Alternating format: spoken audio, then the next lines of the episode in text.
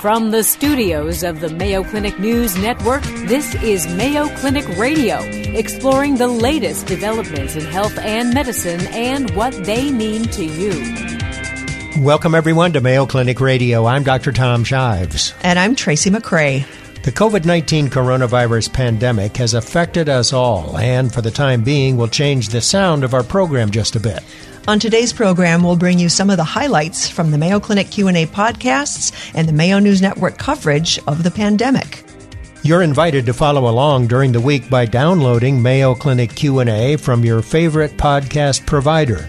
You'll also find more COVID-19 coverage at newsnetwork.mayoclinic.org. Thanks for joining us and let's get started. You're listening to Mayo Clinic Radio on the Mayo Clinic News Network.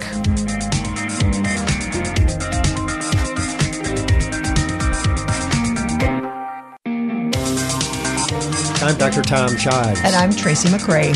Well, in sticking with our theme of COVID, all COVID 19, almost all the time, our in studio guest today is another infectious disease expert and president of the Mayo Clinic staff, Dr. Stacey Rizza. Welcome, Dr. Rizza. Thank you very much for having me. It's good to see you again. How has this pandemic affected the work that you're doing every day? Oh, dramatically. So, as an infectious disease physician, we usually see patients in the outpatient setting as well as in the inpatient setting, meaning in the hospitals. Because we have to enforce the physical distancing, and we're trying to use that term more than social distancing now, we've prioritized the most urgent patients that need to be seen. And so that means if somebody does not have an urgent medical issue, we're transferring their care to either phone visits or video visits, or sometimes even just having them come back at a later date when we're able to actually see them in person. In the hospital, we're also, from the infectious disease standpoint, trying to see patients more virtually because we want to make sure all our infectious disease physicians are doing the many other jobs I'll tell you about in just a second. So we're relying heavily on the heroes on the front line who are actually the primary care docs, the critical care docs, the pulmonologist, our emergency department physicians and nurses and healthcare providers who are actually there taking care of the patients. Infectious disease physicians work in many different areas, including infection prevention and control. So, essentially, coming up with the procedures and protocols on how to keep our patients and employees safe in the workforce. And also in other areas of designing the management of patients who come in with the infection and the experimental drug trials and research initiatives. I've been working on the management as well as the research initiatives as you can imagine, everybody working around the clock to get the latest and greatest available to our patients as quickly as we can. Are you, uh, you said you were doing a fair number of telephone visits and virtual visits. How are those working out? So, they're working well for infectious disease so far, and it's likely because infectious disease has been dabbling in this for a while, actually. We have had public health grants and initiatives that have allowed us to do asynchronous e consults in the areas of tuberculosis and HIV around the country and around the world for more than six or seven years. So we've already started with the e consults. We've been doing some virtual visits within our healthcare system and in some areas within our HIV practice for a number of years as well. So we already had a little bit of what I would call practice. Now, I think most of the medical world has had to kind of you know, hop, skip, and jump very quickly to action. And we certainly are learning as we go as well. But at least we had had a teeny bit of practice before this started. Are a fair number of staff working from home? Many are, and that's that's an excellent point because we're asking that any staff who can do work where they don't actually have to be on the medical campus do so virtually or electronically from their home to decrease the number of people who are actually here on the medical campus and could potentially become infected themselves or unintentionally infect somebody else. Now, when you go home at the end of the day, you actually come in uh, to public places. Do you take your clothes off, your shoes off, your, to protect your family? I mean, can this virus live on clothing? So that's an excellent question that we get asked often, and maybe I'll begin by just giving a little background on how the virus is actually transmitted before going into the answer. So the virus is transmitted by what we call respiratory droplets, meaning if I cough or sneeze, on somebody or something, the virus is in the little teeny particle droplet that if I happen to cough next to my neighbor on their face, on their hand, and they breathed it in, they could become infected. If I cough or sneeze onto a surface that they then touch and then they rub their nose or their eyes or their mouth, then they could become infected. So when you think of it that way, you think, what is it that you need to protect to keep yourself from becoming infected? And it's predominantly your hands and anything that touches or goes in your mouth, your nose, or your eyes. We very rarely do that with our clothes. We very rarely sort of rub our face on our sleeves other than children, maybe, and sometimes we do unintentionally. Well, and we're all coughing into our elbows, exactly. though, so coughing on our sleeves. Coughing absolutely can. So, what we encourage people to do, and what I do, is exactly as you're alluding to, Tracy, is I wash my hands before I leave work. I wash my hands as soon as I get back. And any clothing that I've worn for work, particularly like a blazer or jacket, I either wash if it's able to be washed or I put aside. And then I sometimes do wear it back to work, but I don't touch it. It doesn't go anywhere near anybody else's face. I would not you touch my anything that I have touched afterwards. And then the one thing I do and I recommend to people is after I change clothes at the end of the day, I wash my hands. So anything that's touched that clothing gets washed. So washing or dry cleaning will get rid of the virus. So we know that the virus is viruses are killed by detergents, and detergents are bleach and soap, and that's why it's always recommended that if possible to wash your hands with warm water and soap for at least 20 seconds because we know that'll kill the virus. And bleach absolutely kills the virus. Um, so, washing your clothes in warm water and soap and drying it in a heat. A dryer that's warm will kill the virus. Dry cleaning is a chemical process, and most of those chemicals that are used in traditional professional commercial dry cleaning should kill the virus. But again, we don't think that you get infected as a fomite, meaning just putting on an infected piece of clothing won't infect you through your skin. It would be if you were then to touch it, or as Tracy said, put it somebody else's shirt mm-hmm. or something close to your face. That's how you would get infected. We know that um, one of your levels of expertise and special interest is HIV AIDS. Uh, is there anything that we learned during the AIDS epidemic back in the 80s that is helping today? That's an excellent question. I think I think we always learn from every one of these experiences, and I have no doubt we are absolutely going to learn from this experience. Um, the HIV world has already started to talk about that. Is let's look back and let's use lessons learned. Context. Exactly. HIV transmitted a little differently. The numbers obviously are far exceed coronavirus. The deaths far exceed coronavirus at this point. Um, but we can still look back and use some of those experiences to help us now. And I think the one that starts the list is we have to be careful of denial. Denial never helps it didn't help to think, oh, this isn't that big a deal. Let's ignore it. Let's not talk about only it. A small population. Exactly. It's only people far away. It's mm-hmm. not going to affect us. And that absolutely happened during the HIV epidemic and absolutely slowed down our response. And in many ways, I think the world just wasn't ready to accept this one right away. And denial may have slowed down some of our public health response and other response around the world. Um, the other lesson, I think, is to be very careful of misinformation. And that's why I applaud you all for trying to get strong, unified messages across. There is a lot of misinformation and that can mislead people and can sometimes hurt people. So be very careful about the sources of information and understand that we learn more over time. So it may seem like things are changing and to some people it may feel like public health is, you know, flipping back and forth or government is flipping back and forth part of it is we just learn more and know more, and we have to make new decisions. I think we also have to learn that we need to focus more on facts and not fear. And that was very true during the HIV epidemic, and it's very true now. And I also think we just learned that we have to maintain a sense of community, that we have to be there to help each other out people will get sick. We have to keep others safe. We have to work together to find treatments, cures, public health responses, and we're all in this together. Absolutely. Our Absolutely. thanks to Mayo Clinic infectious disease expert and president of the Mayo Clinic staff, Dr. Stacey Rizza. Thank you. Thank you very much. Mayo Clinic Radio will return right after this. Stay with us.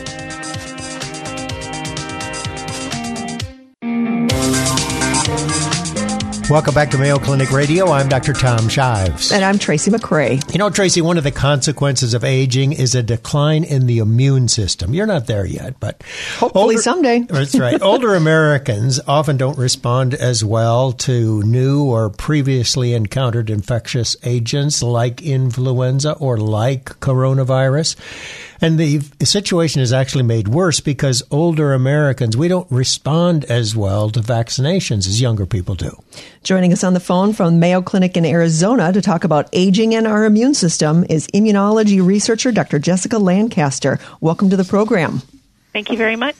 So good to talk to you, especially with the COVID 19 outbreak. And so that has something to do, obviously, with the immune system. And if you could, before we, we talk a little more in depth, explain in general terms what we mean by the immune system.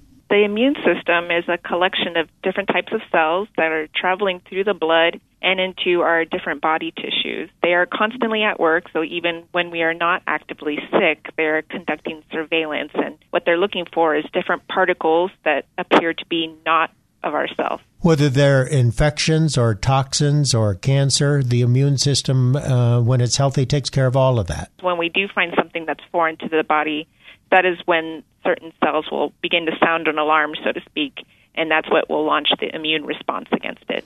So, what happens to your immune system and that immune response as a person ages? What is happening is that the cells will initially detect the invader, and then that first wave of defense, uh, which we call innate immunity, will start the process of inflammation. In this case, uh, inflammation is a good thing because it's letting the immune system know that something is wrong. And then after that, there are certain cells of the body that are very specialized against different types of pathogens. And so these white blood cells that are specialized will go in and they'll begin to clear out the pathogen and allow for recovery to begin afterwards. So what happens with aging, which what we consider is starting around middle age, so about in the late 30s, we have our immune system, it's starting to slow down gradually. But then when we reach the age of 65, the immune system is declining much more sharply. Does that mean it's not as good at doing its job, or what is it, exactly does that mean?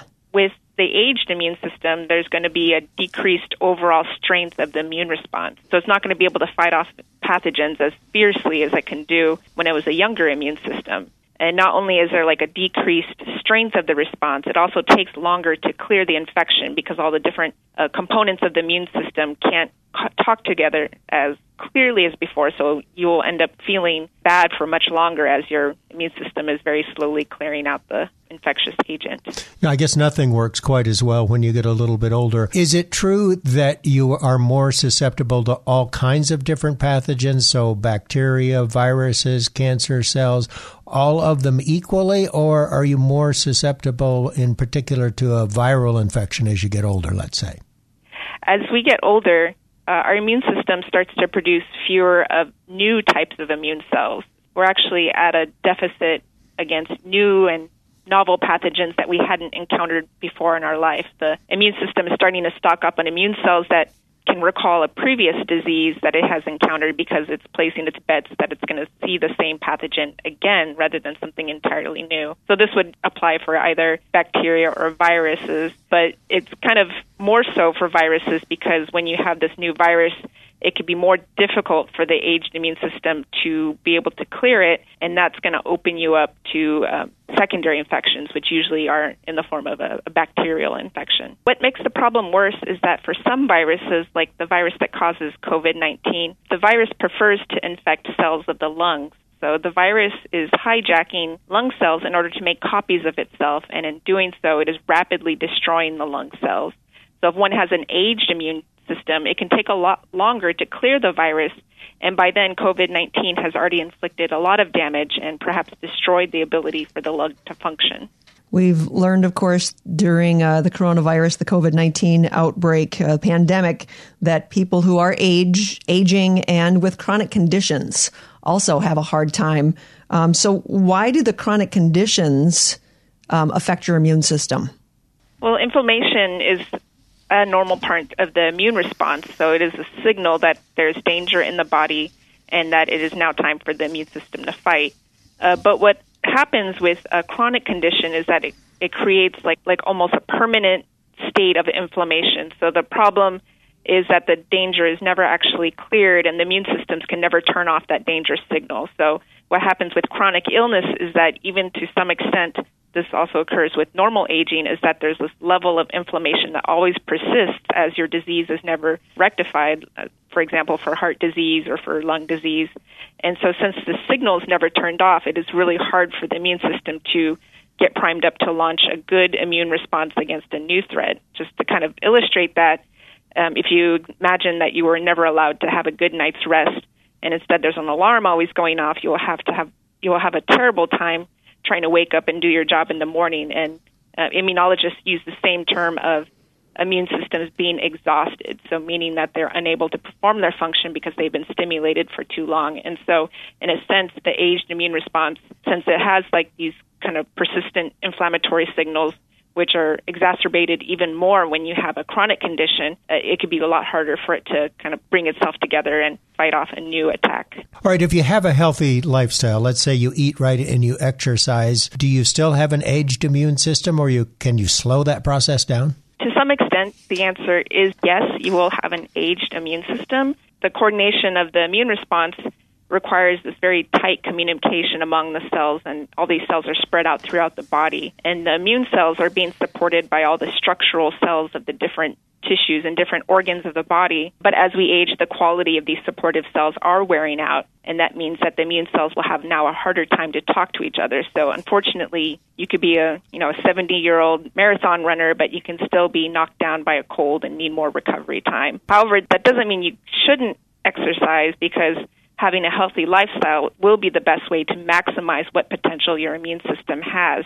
So even though it's not completely clear, aging is causing that low level of inflammation, which is lowering your immunity. But if you can reduce the level of inflammation by getting good night's sleep, by eating nourishing food and not overeating, and also by exercising, then you can reduce that impact of aging on your immune system. So, those things that you just listed getting good sleep, um, eating well, uh, even if you're not, and you said middle age there, so even if you're not even in those categories, can you boost your immune system no matter what your age? Definitely. Uh, I, it's not going to be this kind of superfood leading to a, a rapid boost in the immune system that we would hope for, but it's going to be in a very intangible way where if you can take good care of your health, then you're giving your immune system best advantage that it can have. So by you know getting proper sleep, by uh, eating nourishing foods, and also by not overeating, because um, there are many studies that suggest that obesity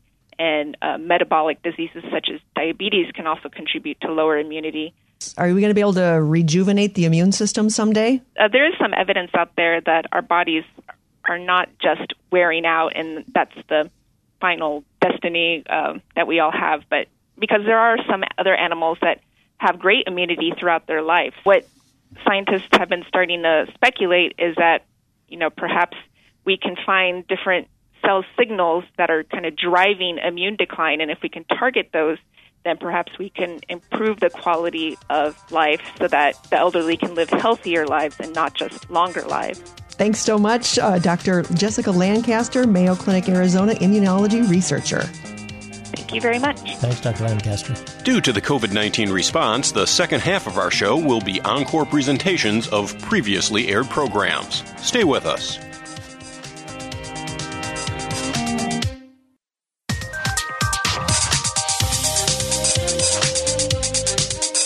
Hi, I'm Vivian Williams for the Mayo Clinic News Network. As far as to do lists go, quitting smoking could be the most important choice on a smoker's list. Smokers are more likely to develop diseases like lung, throat, and mouth cancer, and they're more likely to die earlier than are people who don't light up.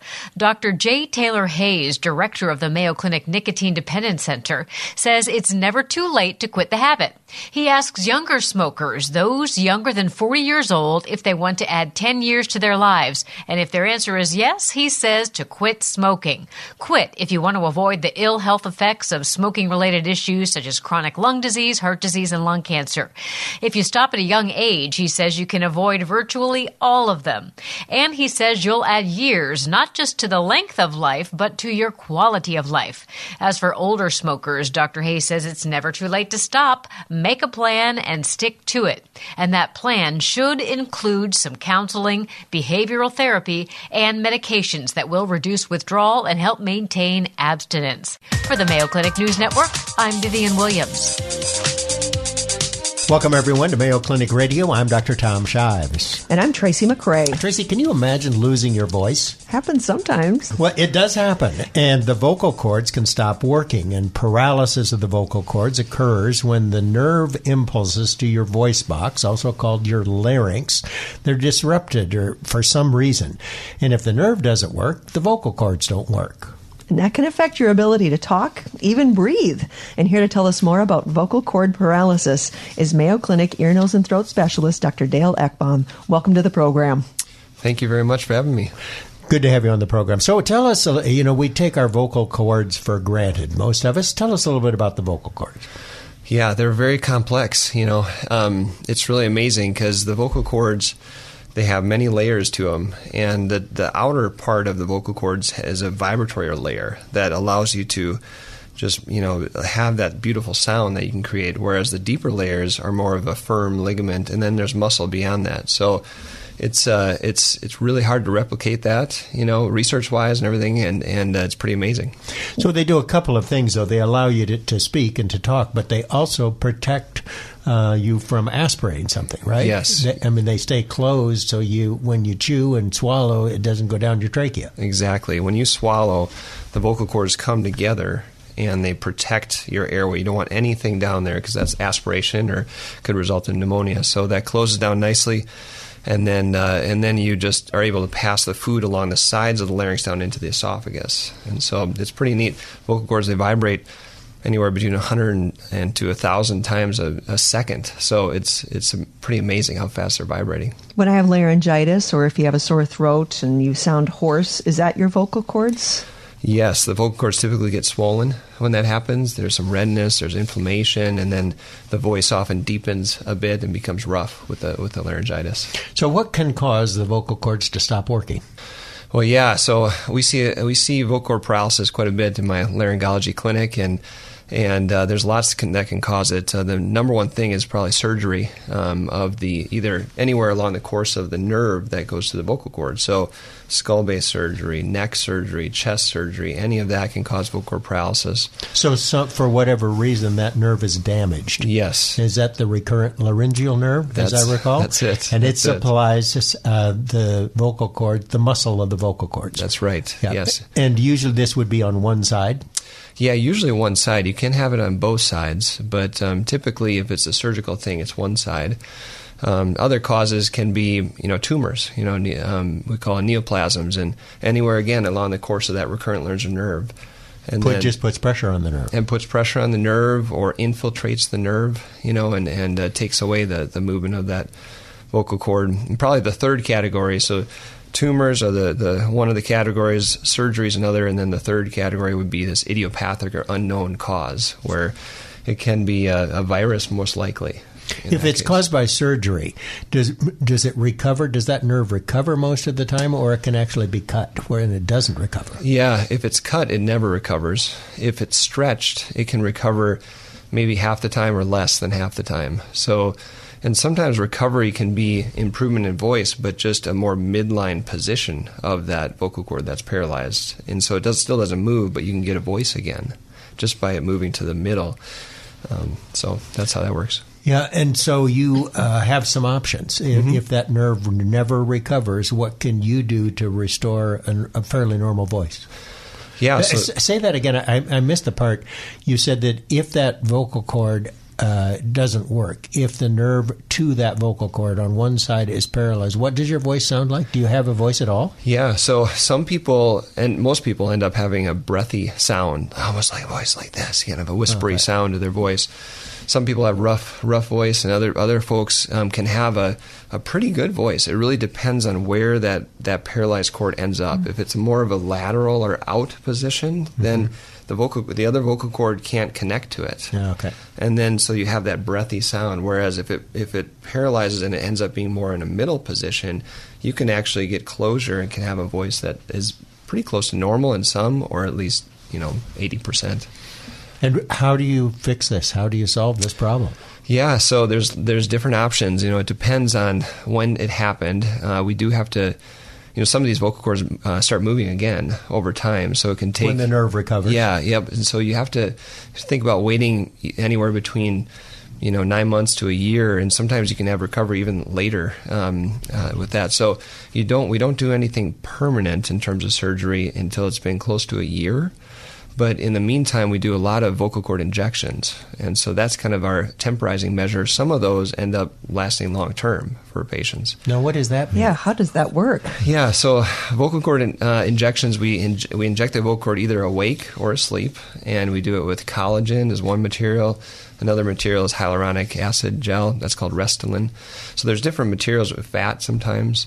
So there's different. Materials. Does it change the sound of your voice? Yeah. So then what cool. happens? Yeah, it's amazing because it pulls it. It just it just injects into the cord and then pushes it more to that midline position. So the other cord can meet it. So the other cord can meet wow. it. It doesn't cause movement again. It just gets it more to midline. Oh, yeah. Pretty neat. Yeah. And what about surgery? What types of surgery do you have available, and when do you choose to employ that? Yeah, so surgery. Um, that's after about after it's been about a year, we uh, start talking about the permanent uh, options that we can do. One of them is an implant. Um, it's called thyroplasty, where you actually carve an implant or layer in an implant. We go and operate, and we actually go into the neck, create a little window at the level of the thyroid cartilage, and then push this implant in. So again, it pushes the vocal cord more to the middle, and then the other side can connect to it, and that's a permanent thing. So what is that made out of? So that's made out of silastic is one material. Um, Gore-Tex is another material. A ribbon of Gore-Tex is used sometimes. Those are the main two. Wow. Yeah. So is is voice therapy part of this? I mean, either before or after? Yes, sometimes it can be. If you have a patient that has fluctuating voice, like if they're more towards the middle, you know, with their vocal cord and they're connecting fairly well. But they say, boy, the voice is like 90% sometimes and 50% other times. So then a speech language pathologist can work with them and and uh, and get them to more that 90% more often. They work on the muscles of the neck, the airflow, the resonance of the pharynx, other things to do you ever try to repair that nerve that goes down to the vocal cord? Yes, yeah, we do. Um, some, that's another permanent option. So one is that implant that I was talking about. The other is called reinnervation you you can put a, a, branch of a nerve that goes to your strap muscles into that nerve that goes to your vocal cord and connect them. It does not allow movement of the cord, but it allows for really nice bulk, and it works well in younger people, especially where the nerve grows back faster. And the bulk um, affects not just an implant pushes right at the level of the vocal cord itself, but like a, a reinnervation will infiltrate all all the nerves that go to all the different muscles around the larynx, you know, that are innervating that uh, that uh, those vocal cords. So, wow. and and what allows it to move open and closed and everything else. So it's pretty it's pretty amazing what that can do. All right, Dr. Dale Ekbom. He's an ear, nose, and throat surgeon at the Mayo Clinic paralysis of the vocal cords. Difficult problem, but sounds like you've got a lot of options for treatment. Sure do. Thanks so much for talking about it. We'll take a short break. When we return, we'll discuss the heart condition, mitral valve regurgitation. You're listening to Mayo Clinic Radio on the Mayo Clinic News Network.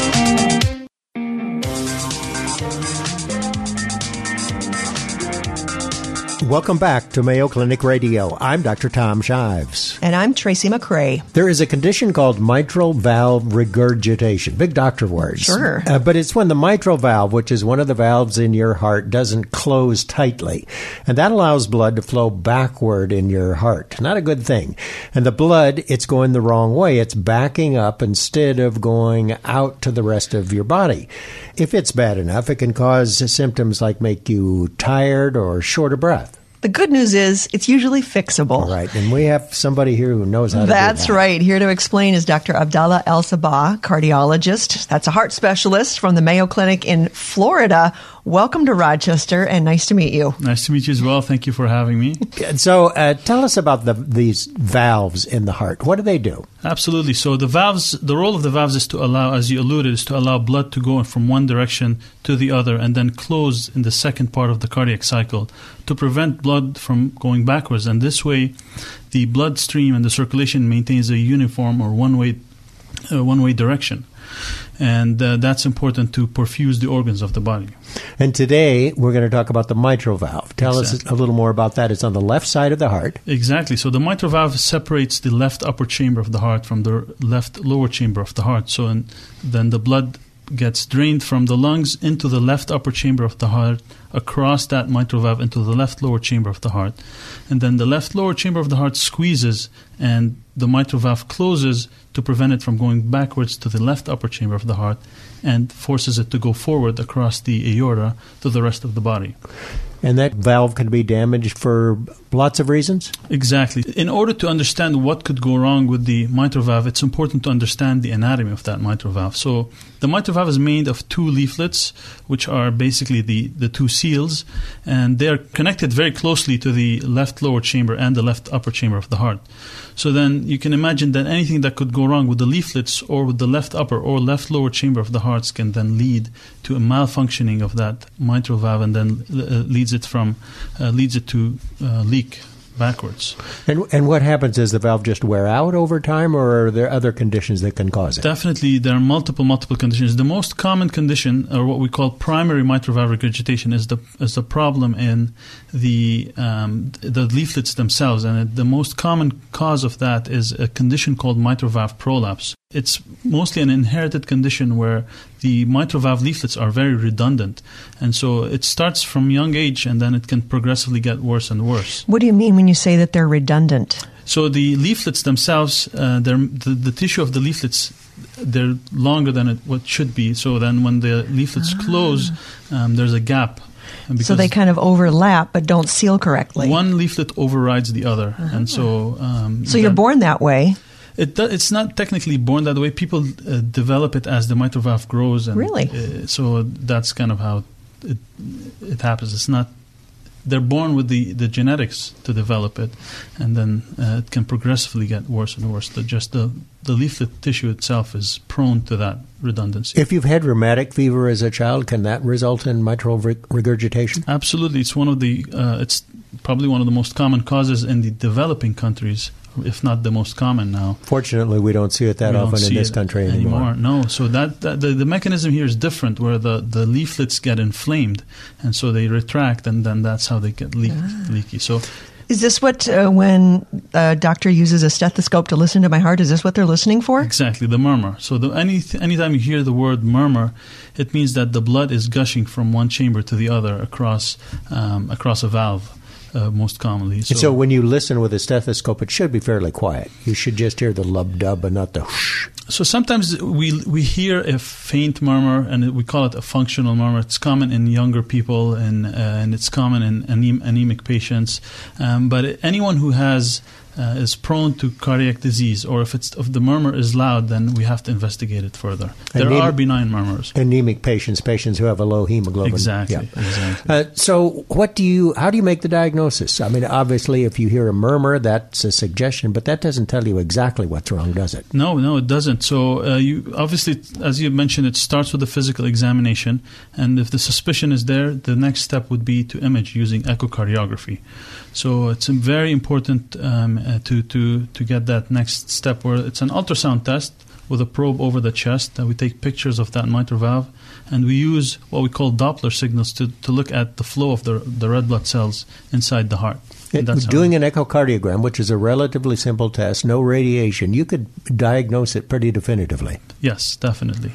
And uh, if the patient has symptoms, what are those and how bad do they have to be before you decide you need to do something? That's a great question. And in fact, uh, it's one of the major problems that we face with diagnosing and, and treating uh, mitral regurgitation because it's important to understand the natural history of, the, of mitral regurgitation. So, what happens is that um, the as the blood is leaking, the, the leak is probably mild or moderate to begin with, and so what ends up happening is that left lower chamber of the heart is now receiving blood from the left upper chamber of the heart, and then the leaked blood that went up, so it's receiving extra volume of blood, and in order to cope with that, the left lower chamber of the heart then starts to dilate, dilate, and then the function starts dropping, and then at the end of the spectrum is when the symptoms start. So it's actually when the symptoms start, there might be, might have been irreversible damage. It's sometimes mm. too late. So it's very important to that annual checkup with the uh, with the physicians or, or, or, the or the primary care team, and that's incredibly important because the, it starts with the murmur, and then that's how the close monitoring occurs because we really want to catch it before symptoms start. So symptoms start the shortness of breath mainly, lower uh, extremity swelling, fatigue. Um, sometimes atrial fibrillation happens and it's an irregular heart rate, and, and that's mitral regurgitation. Um, uh, is a, one of the causes or one of the uh, contributors to that. So of, is an it, abnormal heart rate. An abnormal heart rate. Is it easy to fix? Um, it depends. And how do you do that? so, right now we it depends on the first of the first step is when we make the diagnosis of the mitral regurgitation. We we divide the, we divide the diagnosis into two. The first entity or the first mitral valve regurgitation diagnosis is called primary mitral, mitral regurgitation. And that's a problem with the leaflet itself. Whereas secondary mitral regurgitation is a problem with the muscle of the heart dilating and pulling apart the mitral valve. So the, the treatment differs between the two if it's a problem with the leaflets or mitral valve uh, or primary mitral valve regurgitation, what we do now is what we call a heart team approach, meaning that a team of interventional cardiologists, um, echocardiographers, or, and valve specialists, as well as cardiac surgeons, the, th- the whole team approaches the patient, and that's a very th- it's a uh, it's one thing that we're very proud of here at Mayo Clinic, because uh, the treatment differs. It depends on the patient's uh, comorbidities and status, the anatomy of the valve, and the treatment ranges from simply, I mean, ranges from uh, surgery, where we can do robotic surgery, we could do uh, through an incision at the side of the chest, or through an, a sternotomy, where we go in the middle of the chest. Sternum right in front. You have to split the chest and go in and fix it. Exactly. That's once. So that's the surgical spectrum, and we always, always aim to repair the valve, meaning we leave the the leaflets intact, but we just or the surgeon just cuts and, and sutures the leaflets in a way where they don't have to remove the mitral valve and, and place a prosthetic valve. That has the best outcomes. Now, uh, obviously, it all depends on the anatomy and the amount of calcium. Many other considerations that, that are technical, and a lot of times, and sometimes the surgeon has to, has to replace the valve. Um, and then on the other spectrum, if, if a patient is at high risk for surgery, we have what we call the MitraClip, where it's a percutaneous device that we go up from the leg and we grasp the leaflets together, and, and that's a minimally invasive under general anesthesia without any incisions. Now, on the other hand, if it's secondary mitral valve regurgitation, the main focus is to treat the left lower chamber of the heart, which includes medications and um, other therapies like uh, devices or pacemakers that are uh, that synchronize the heart. Uh, and then, uh, and then, if that if the leak remains, a lot of times when the heart remodels the leak, the leak goes away. But if it doesn't, then uh, the next step from a recent trial uh, showed that it, the clip actually is helpful in these patients. And if that doesn't work, you actually have to replace the valve. Is it a mechanical valve or is it a tissue valve, or do you have both? It's a great question. Um, it depends obviously on the patient and the age. Um, and it's because it's on the left side of the heart and it's fairly a, a, a low flow, lower flow than across the aorta. A lot of surgeons are putting in tissue valves now. Um, and the second reason is coming from other humans or cows, or where do you get the tissue? It's from the outer layer of the cow's heart or the pig's heart, okay. and so they rejection a problem. Not a problem, but it's postulated because these these valves last about ten years. Sometimes they degenerate earlier. But the good news is that if that happens in the mitral position, we have a percutaneous option now where we go from the leg and deploy a transcatheter valve inside that failed bioprosthetic valve. No incisions except no, in the groin. Except wow. in the groin. Pretty amazing. Well, so, whatever the problem is, you can fix it. I suppose. mitral regurgitation. Our thanks to Abdallah El Sabbagh, interventional cardiologist, Mayo Clinic in Florida, visiting in Rochester. Good to have you with us. Thank you very much. And that's our program for this week. You've been listening to Mayo Clinic Radio on the Mayo Clinic News Network. Our producer for the program is Jennifer O'Hara. For Mayo Clinic Radio, I'm Dr. Tom Shives. And I'm Tracy McCray. Thanks for joining us. Any medical information conveyed during this program is not intended as a substitute for personal medical advice, and you should not take any action before consulting a healthcare professional. For more information, please go to our website, newsnetwork.mayoclinic.org. Please join us each week on this station for more of the medical information you want from Mayo Clinic specialists who know.